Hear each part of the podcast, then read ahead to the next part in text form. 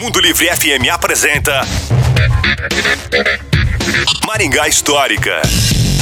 E aí pessoal, tudo bem? Aqui quem fala é o Miguel Fernando do Maringá Histórica. Em janeiro de 1979, o diretor da rede de hotéis Deville, Jaime Canet Neto, entregou ao então secretário de Cultura e Turismo de Maringá, José Joaquim da Cruz Filho, a maquete do futuro empreendimento de nível internacional que seria construído na esquina das avenidas Tiradentes com a Erval.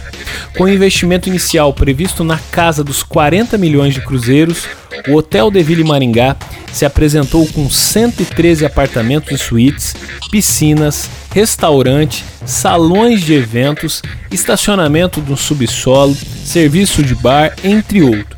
De propriedade da família do então governador do Paraná, Jaime Canet Júnior, o Hotel Deville Maringá foi o segundo estabelecimento de alto padrão a se instalar na cidade, precedido pelo Grande Hotel Maringá, que depois levou o nome de Hotel Bandeirantes. Se você gostou dessa e quer saber mais sobre outras histórias de Maringá, nos procure nas redes sociais. Maringá Histórica. A história em tudo que vemos. Você ouviu Maringá Histórica com Miguel Fernando.